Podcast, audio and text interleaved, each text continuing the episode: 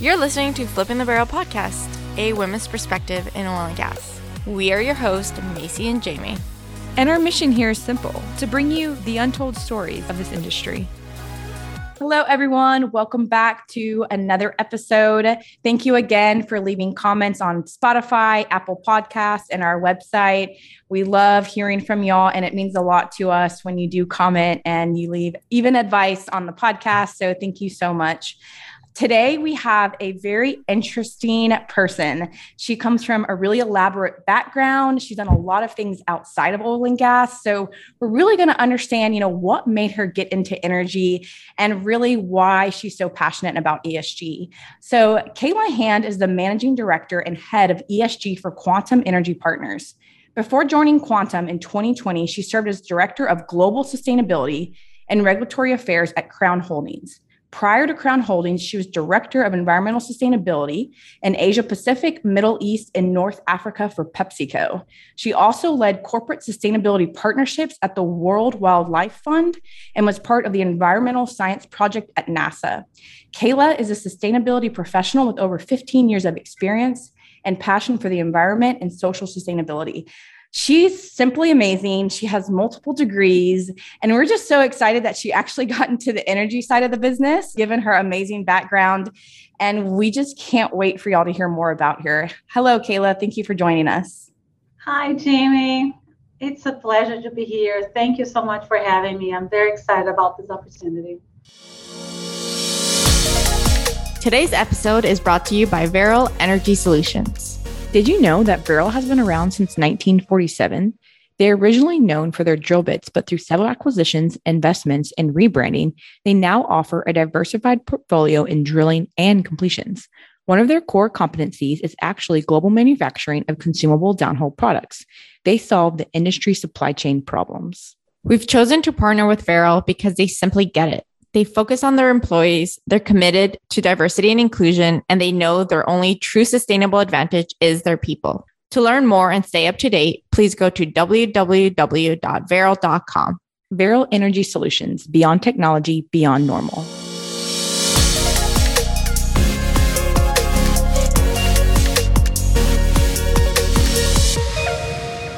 Kayla. So, what's really cool about Jamie's intro is that no one would think that you're coming from a small town in the middle of the Brazilian Amazon.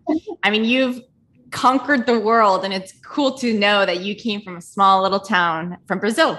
And you mentioned that your father worked in the mining industry, your mother was a teacher. You had aspirations to one day learn English. You liked to listen to the music when you were younger. And you know, maybe not know necessarily what they were saying in the lyrics, but you know, one day you were going to go to the US and learn a little bit more English and new cultures, which you were always interested in inspiring to get out one day from Brazil. You grew up in a low slash middle income, but with a very extremely hardworking family, which, you know, definitely shows in how working you are today. So it's come from when you were a young girl. Can you tell us a little bit about what life was like growing up in Brazil and what were your aspirations when you were a little girl? Oh my, Marcel, you guys are going to uncover some secrets here that I've never divulged in other settings. So here we go. Well, you're right. I come from a very humble beginnings, very humble family, very hardworking. Primarily, my heritage, both on my father and my mother's side, had been farmers up until my generation, right? So actually, until my my mom and dad's generation.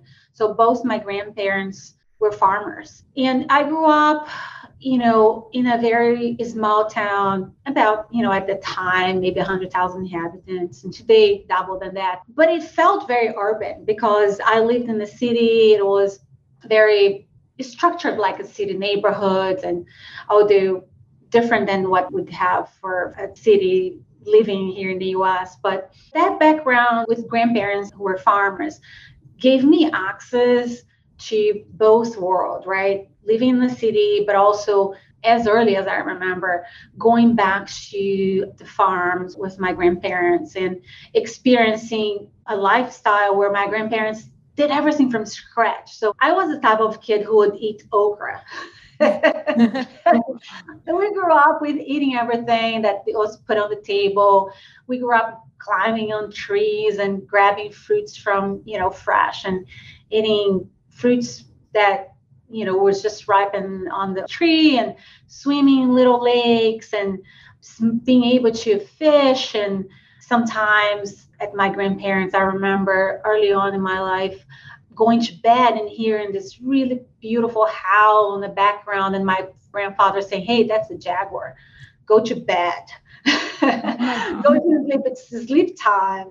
And he used to use that to make the kids all quiet down go to bed and hear the howling on the background.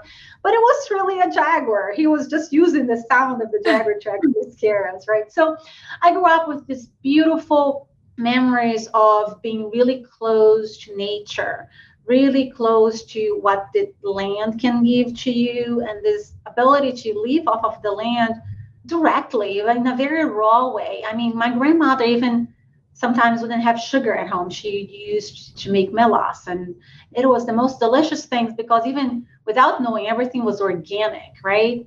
And this idea of farm to table, man, was farm to table really immediately. It was so healthy. And I grew up as a very, you know, very free kid because this ability to be on the farm and going, and the farms normally in my time back then were very of actually at the, the edge of the forest. So your property would have the back of the property would be like pristine, untouched forest. So you would always have this as a little kid just wondering like how is it on the other side what if i cross right and normally the little rivers and the creeks and the farm would be at, at the back of the property as well so you always were very close and the smells that comes from the forest early in the morning, smoky kind of morning looking like the rains, the torrential rains.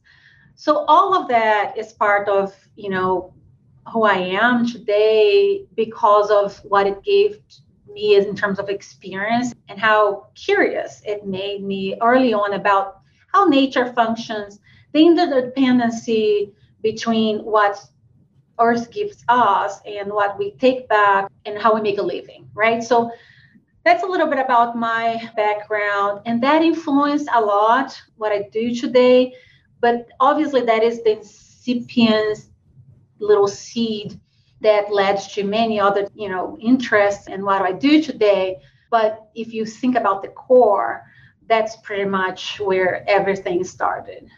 You know it's really amazing because you picture you in this small little town, the forest, and just like Brazil. And it's just, it seems so natural. But then at the same time, it kind of seems a little foreign. Like, how were you able to get to where you are today starting at such humble and small beginnings? So what's really interesting is like you started working at the age of 13 you had multiple jobs you know but with a family that didn't really speak english you know how were you able to eventually you by the age of 18 you actually started working for nasa in your hometown?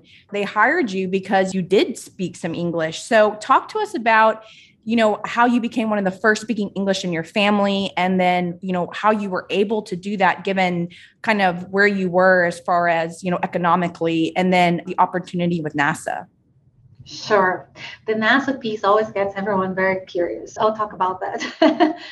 so Jamie, as I mentioned, my, you know, my parents were from very humble beginnings. My father died when I was very young. He died when I was 12. So my mom had four kids and she definitely needed help. So I needed to work. And I started at age, you know, 12ish, 13. And I did everything that could allow me to have some extra income to help my mom but I always kept something on the background of my mind, which was something that my father instilled in my, in my mind. He always, my father didn't finish even high school. I am the first person who actually went to university in both families, father and mother side. But he always said, look, education is the only way out. If you don't get an education, you're going to continue to replicate the cycle and to be able to get out of here or get out of the circumstances or the status or the social background we currently have, you need to use education as your way to propel yourself up. And I always kept that in the back of my mind. When my father died, I thought, wow, what I'm going to do now, I have to work and I have to study.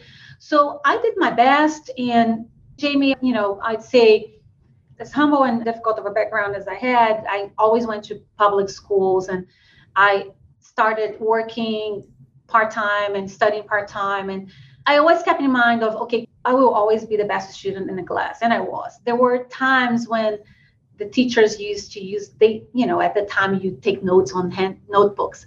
She used to take my notebooks to actually present to the other kids, like, this is how you should do it. Yeah. Mm-hmm. and I always had really great grades because I was very diligent. And so I would describe to you, and maybe this will be inspiration to others who are listening to this, who are also coming from small town or, you know, humble beginnings.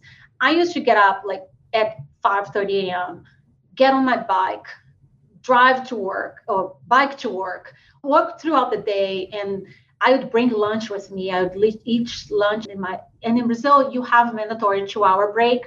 So I used to take my break and then I used to do all my homework in that break. And then I used to bike back to straight to school because I went to school. And this was obviously not when I was 13, this was a little later, but I went to school in the evening throughout my high school. And so I would go straight to school because my mom worked at the same school where I went to school. And she would bring dinner for me.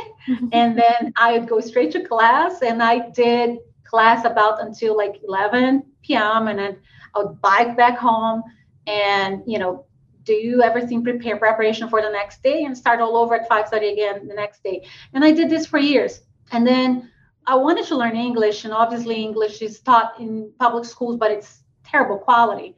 So I needed to take classes that are were paid classes, and I didn't have the means for that. So I I used to work for a radio station at the time and the owner of the english school came to the station to try and make an agreement for some you know propaganda. And i convinced her to put together a scholarship and use that as an advertisement. And then i helped her to put together the requirements for who would win the scholarship. And i was already studying english on my own for a while. So i said you know you should put there as one of the minimum requirements that someone come in and actually is able to hold some kind of initial language kind of conversation with you. And of course, I knew I would win it because I had built it for my level. And, you know, I was able to get a full scholarship to learn English. So I would take English classes on the weekends, on Saturdays. So almost all mornings. And then I would go home and I would practice and listen to, you know, tapes back then and then CDs and, and practice and practice. And you know, practice made perfect. And I, by the time I was 16, 17 ish, I was pretty fluent. And my high school back then, now it's not the case anymore. Brazil allowed you to have a trait. Like in high school, you'd learn one specific track, and I had accounting for my track. So I already had some accounting background, and then I had some English, pretty good English. I was able to write. And then NASA was developing this really large scale biosphere, atmosphere research in the Amazon region throughout Brazil and even some of the neighboring countries. And they needed someone in each one of these states in the Brazilian Amazon region to help them manage the project locally and then do engagement with the local stakeholders, right? Mm-hmm. Agencies, etc and then do project management for them like you know the books of import and export of equipment and transactions and pay suppliers etc and somehow i found my way to get an interview. And i nailed it because i was the only person who could actually speak with the people who were interviewing. And that's how i made into awesome. this project. So i was hired as a field operator for nasa in a really large scale scientific project there was a collaboration between NASA, Brazil, and the European Union. And I was based in Brazil, but my team was based at the NASA Earth Sciences here in the US. So my bosses were based here and they would come and visit very often, but most of our communication was online. So back in 19 something, we were already doing online conversations. So although it was all via email, so no, no Zoom back then. Mm-hmm. So I, I, hope this illuminates a little bit about the whole NASA thing. And obviously, everyone think about so, NASA as an astronaut, and but NASA has a very, very strong Earth sciences program, and that's where this project was allocated. Mm. And now, a little word from our sponsor, Technip FMC. Macy, you know what I appreciate about them as a sponsor is their mission is directed towards a more inclusive and diverse workforce. One of the reasons why we started this podcast was to move the industry forward, and they back that belief. Their focus is creating a culture of inclusion that will attract, develop, and retain a more diverse, talented group and ensure their employees can always bring their authentic selves to work. Beyond the DNI, they're also big into technologies. They believe in change and innovation in everything they do.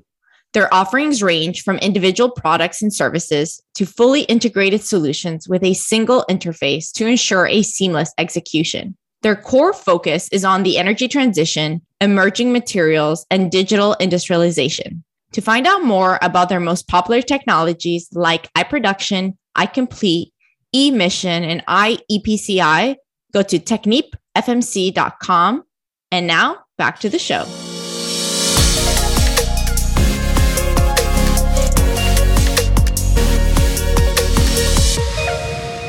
So, Kayla, obviously, with what you've mentioned from your childhood to your teenage years, you were a go getter, you had big aspirations. It's not very common that you have a teenager getting up at 5 a.m., going to school, working, learning English on the weekends. I mean, you were doing all of that. What was the end goal behind it? Did you have a big dream of leaving Brazil or getting education in the US? What did you want to do with your life at that time? Great question, lucille So, I never really had like an end goal that my life would culminate in just moving to the US. I actually always thought number one, I have to have an advanced degree. I have to finish undergrad. I want to get an MBA. And I was already fixated with the idea of doing a PhD. So I was scoping out like how everything that I'm doing right now can lead to one day I'm having the highest possible degree. And there's no way back into where I came from. So that's that was the end goal.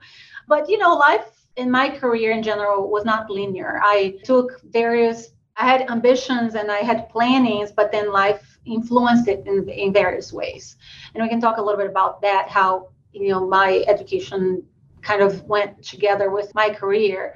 But the end goal was just to number one, have a high degree, educational high degree, and then with the hopes that that would lead to great jobs and great income, etc. I always knew since I started working for NASA, I always knew that I wanted to do something in the earth science related, environmental related, because I was working. It's so funny. I worked with the people who are actually today the biggest gurus in climate change science, right? Mm-hmm. Back then, these guys were doing research because the purpose of the research that they're doing was to understand how the Amazon climate works and how the Amazonian climate influences the global climate and vice versa. So I interact with like the largest and the most influential scientists in the world. And my thought was, okay, I really like you know environmental sciences and i'm here supporting this project and because i had to go to school in the evening i did an undergrad in business which was the only thing that allowed me to study part time. Mm-hmm. And then when I finished that, I did a business and MBA. And then I focused in both in the business degree and the MBA, I focused in environmental sciences as much as I could. I took all the electives in environmental science. And then the MBA, I focused in environmental accounting. And then I thought, okay, when the project was about to end, when I was finishing my MBA, I thought, well, where else am I going to go now? and I start thinking, okay, which universities would take me as a student that didn't have environmental sciences as a background, but would give me a career in today's called sustainability and you know projection of that is ESG, but back then it was just environmental sciences.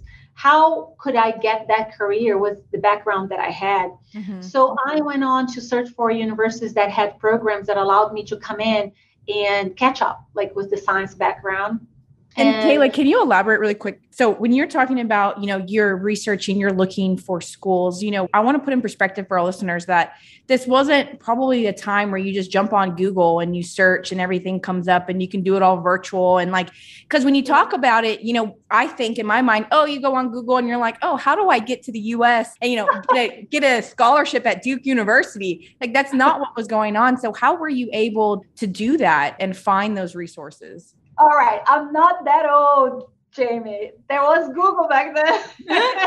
I know, but it couldn't. Like, I feel like the last ten years is where it really took of off. Of course, it has exponential more. Yeah. Well, Google was already around, and by the way, even though I was in a small town, this is the fascinating part, right? there are resources in a small town too, people. Seriously, go look for them because they exist. I actually, from early age, I took coding classes. Like, you know, I was really into computers. But anyhow, that's an aside.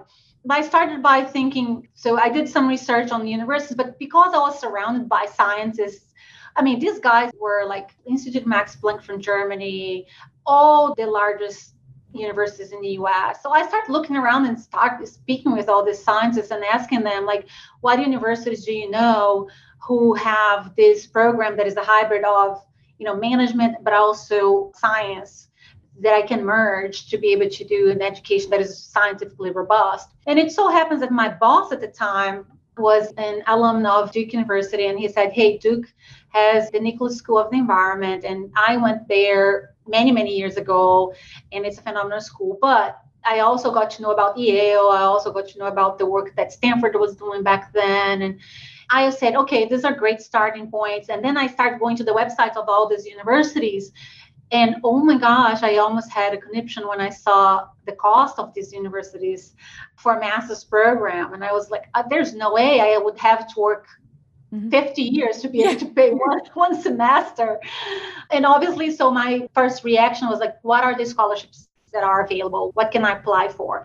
And even before I finished the MBA in Brazil, I started applying for scholarship left and right everywhere for everything. And then I took advantage of everything that prioritized sciences or sciences. And so I ended up applying to a lot of things. The result was I ended up getting very competitive scholarship that is called the Fulbright Scholarship. And Fulbright allows you to study abroad and gives you the stipend to live abroad, which is huge when you think about moving from one country to the other. But they don't cover tuition. I didn't stop there. I kept applying for universities and I kept taking the tests, preparation, right? Because you have to have English GRE tests in addition to all the other tests that all the other students have to take. And I just, you know, back then there were like this preparation books that were like this thick 800, 1200 pages. And I had like set of 12 of them and I would do every drill that there was out there. And anyhow, end up really good grades got the Fulbright scholarship, and then Fulbright allows you to come for preparation immersion project or preparation. And that's when I moved to the US officially. And my first stop in the US was University of Santa Barbara. And I did in the first semester with them. And then I got to know that which university had accepted me. So I got acceptance to a lot of really great universities, including two Ivy Leagues, but none of them offered scholarships. So I went to Duke and I said, hey guys, I got a Fulbright scholarship. Your scholarship offers stipend and tuition. How about if I come in because I already have stipend, I can give you the stipend back portion of your scholarship so that you can give that to another student and you just give me the tuition just right yeah.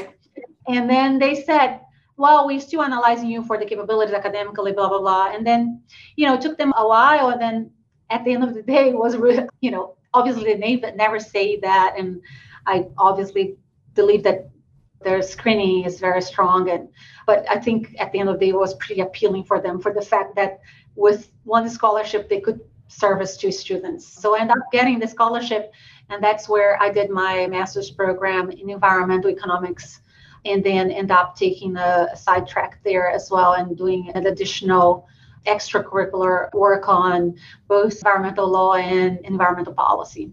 You know, it's just incredible to hear where you came from and how you pushed yourself and you got all the way to the US. And not to mention, you worked for some major companies. I mean, PepsiCo is a massive organization. I mean, come on, anything with Pepsi product is PepsiCo. So that's just incredible.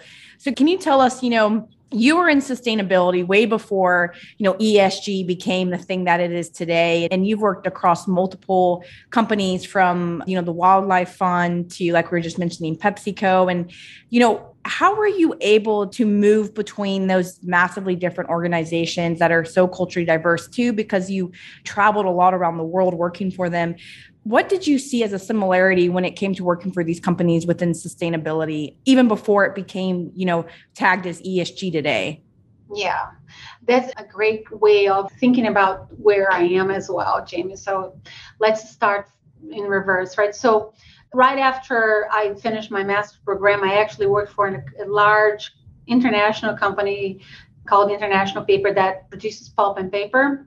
And I started with that company in their engineering outreach program where they hire new engineers. And then I started from doing work with the people who actually do the work day to day. And I did everything from working with the, so my responsibility at the time was to, to provide support to their, at the time, 30 some pulp and paper production mills in the southeast of the US. And then I learned everything from environmental compliance, environmental audits, safety audits. I did a lot of safety work. And in all possible projects you can imagine that a, company that size and pulp and paper, for those who are not familiar with, it's a very complex production kind of operation.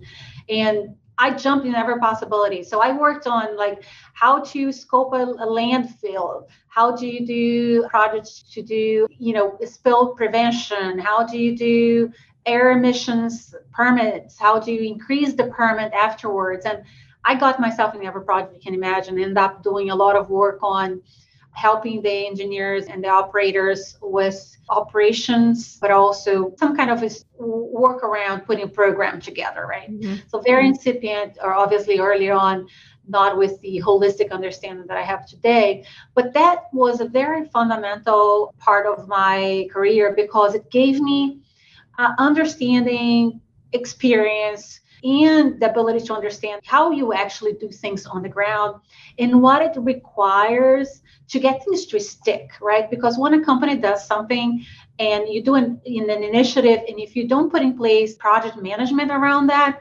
normally that phases away with the people. So I mm-hmm. learned that quite early. And that, Jamie, was to me very important background that kept translating in each one of my positions, and even today. So I went from pulp and paper to WWF, the World Wildlife Fund, helping them manage collaboration with companies who are producers, buyers, or traders, retailers of any product that had to do with the supply chain that interacted with a forest, right? So in that capability, in that function, I end up doing a lot of work with large, collaborating with large corporations such as, you know, Walmart, Apple, Procter & Gamble, Kimberly Clark, Unilever, and, and many others, and, and understanding how they engage with their suppliers, how they produce, where their materials to produce their products come from, how they engage with their suppliers to make change on the ground. And that's why I end up actually leaving some of the locations, including China at the time, with understanding the supply chain of all these companies that experience was very different than the international paper experience because it gave me the programmatic kind of C level, mm-hmm. C suite level understanding of how a company engages with its uh, with its supply chain, its operations, and its stakeholder setting that sets their expectations. And that led to the work with PepsiCo because PepsiCo had put out already some goals for themselves and they needed someone who could translate those goals into operational programs to actually make that happen on a day-to-day into the operations. So I was based in the Middle East, but I worked for PepsiCo throughout Asia, Middle East, and North Africa, and all their operations there, both on the beverage side or the food side, and end up doing a lot of work helping them think through not only all the they had 17 goals at the time they have organize that differently right now. But I worked on topics, very, very large topics and very different topics, right? Everything from the circular economy, water stewardship, GHG emissions, solid waste management, you know, community engagement, government relations. Yeah. And all of that translates really well to any other sector that you go because the topics themselves are the same. Now, how you operationalize that into the day to day of the company is very particular to that industry. But the topics, what are the environmental, social, and governance issues that they're facing, and also varies, and the materiality, financial materiality of that changes according to the industry. But overall, you bring that understanding of system thinking and you are able to apply it to really any industry you go. And that's what led to the next job at Crown Holdings, which had a lot of work around the materials that they buy, right? So all the metals, including all the way to the mining processes. And then working today here at Quantum, it's a similar kind of mindset. You are still thinking about, you know, what are the issues? What are the material issues you have to address? How do you set a target? What are the topics you have to work on that are important to your investors your other stakeholders? And then how you how you embed that on the day-to-day of your operations. So it's a similar process that is applied differently within different industry but it was a very similar kind of mindset thinking you know holistically system wide how mm-hmm. one influences the other. You know did you ever think that you know, given where you came from and, you know, being so close to the environment and seeing the force and, you know, I, I would think working for like pulp and paper, it would almost be like, you know, you're that's like the forest that you saw now actually kind of being destroyed in a way. And then working for the wildlife fund like you're working to protect that as well. And then now you know did you ever see yourself going into oil and gas just given what the outside world thinks of it? Yeah. you know, what was your image coming into quantum? And given your experience in the past like did you have any reservations on what the industry would hold? Because quantum does have a portfolio of oil and gas but also environmental and, and tons of other things too. But what was your your overall impression yeah, great question. I love that. So I love that you mentioned pulp and paper. So with pulp and paper, it's a very similar kind of analogy to oil and gas, right? Yes, you have to cut trees to make pulp and paper, but there are ways you can, number one, grow those trees, not depend on forests that are dedicated for preservations, for protections of habitats and species. And you can grow those trees in a way that allows you to infinitely being able to produce your products and provided what the market is demanding in a responsible way mm-hmm. right? And that's primarily what i did with all the companies that i worked with was trying to help them understand that there were some companies that were deforesting and for that kind of company we were actually doing a lot of work around awareness raising. But there were a lot of companies who were doing the right thing and then what the right thing entails right so that's a lot of the work that I did there. And that translates really well with the oil and gas world mm-hmm. because so when I came to quantum, my main rationale, Jamie, is look, just like pulp and paper, no one is going to stop using diapers. No one is going to use, stop using toilet paper or paper towels. We need to find a way to provide that product to the market in a responsible environmental way, social environmental way, right? Similar to energy, we still live in a world where billions really of people don't have access to energy. And that demand for energy is going to grow as the population on the planet becomes wealthier and bigger. Mm-hmm.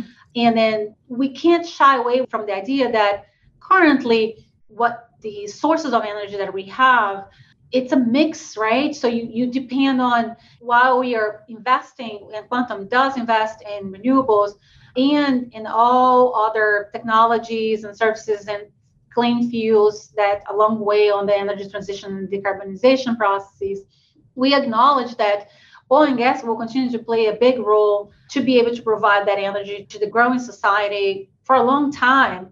So the question then becomes how do you do it the most responsible way, right? How do you embed environmental, social, and governance into the process of producing that oil and that gas and provide that gas to the market in a way that is fulfilling that demand, but at the same time, the most responsible way, right? And that entails a lot of things. That includes working on our GHG footprint, and that includes methane, includes CO2, includes all the work that we do with our operators to help them understand what are the best practices that are expected on the market. It includes working on subjects like water, biodiversity, spill prevention, mm-hmm. and many other topics that are very similar to the work that I have done in other in other industries as well. So you translate the topic and the mega trend to the industry but then you go in and you see you think about it specifically how that translates into the day to day of what we do mm. and that's pretty much how it culminates with my position here at Quantum, which pretty much means ensuring that we do think about with the lenses of environmental, social, and governance in everything we do from the time we are thinking about to invest in a company to the time we're diligencing that company, when we make a decision to invest on them, and then when they become part of our portfolio, they become on board, we understand where they are, we build a baseline, we help them build a work plan that takes them from where they are today to probably three, five, seven years down the road when they're going to exit our portfolio. And we want to be able to show the progress that they made in mm-hmm. all the subjects throughout that time, right? So I think that's how I tie. That's, I think, my background and what I have done before ties in very well with what I do today. And I know that many people might be wondering how in the world, you know, you come from this background of pulp and paper, metals and plastics yeah. and, you know, working with an NGO to what you do today. But it takes a lot of skills understanding project management, understanding the global environmental, social pressures and trends, and having the science background to understand mm-hmm. how that translates to the industry, and then transforming that into you know pragmatic programs that helps companies change day to on a day to day. Mm. It ties beautifully, really, at the end to have such a amazing background. So thank you for sharing. And one of the last questions we had is more on motherhood slash work life balance. So you're pregnant, which congratulations. Um, how have you felt about being pregnant in a very male dominated kind of industry? I'm sure you're probably the only woman on the team. Jamie and I spoke about this on one of our motherhood podcasts, but we were scared about our careers. You know, like it's in your head, like what's going to happen next? You hear about this, like, well, once you have a baby, you know, you might not be as successful. What doubts have you had in your mind about being a mother, or has it all been positive? So, Marcial, without saying, you can tell that I'm, I'm an older mom, right? So, I'm going to be an older mom. So, yeah. probably be that mom in the kindergarten where the, the young moms are that. I feel very fortunate for the people I'm surrounded by right now, Marcel. I think, yes, there are a lot of guys around me, but it's so funny because they are almost all my age and their wives have had three kids, sometimes four, two kids. So they are very, they empathize. They are very empathetic to the process. And it's very interesting because they ask me questions that even my girlfriends don't ask. They're like, "Hey, how are you doing? Do you know your due date? And do you know right? Do you have a birth plan? And you know, don't forget to, to pack your bag many weeks before because you know there's a possibility it can come earlier because they have had all these experiences. So it's quite interesting. So it's been to me a very pleasant surprise, and as you guys can get from speaking with me and you know the more you talk to me, you'll be able to get that I'm a very active person and I start squirming if I don't get to do something different every now and then. And I knew from the beginning that I'm not going to be a stay at home mom just because I need to be intellectually stimulated. I need to feel like I'm contributing. You know, I do give a big shout out to moms who stay at home. And I think that is a job in itself. And maybe maybe you ask me this question six months down the road, I'll answer differently. I still think that there's room for you to manage your career, be a dedicated mom. And then for me, that is only possible because my incredibly supportive husband and someone who has been doing everything with me halfway, sharing since the very beginning, since day one. So I'm very blessed in that sense. But the answer is that I don't know exactly how it's going to look like, what kind of tricks I'm going to have to learn, but that's the plan. I don't know how it's going to actually unfold. So let's talk about that in three months when he's here. I love that. Well, we are just so happy that we had the chance to sit with you. And, you know, lastly, just for, you know, for our listeners, you know, given your background, your experience, and everything that you've done, you know, what is the biggest advice that you have learned, you know, through the struggles that you have gone through? I mean, you know, starting out in a little Brazilian town, you know, biking to work at age 13, working late at night to pushing to get into the US, to finally getting to the US. I mean, it's just incredible. What's the biggest advice that you can give to our listeners? Jamie, I would pass around an advice from my grandma.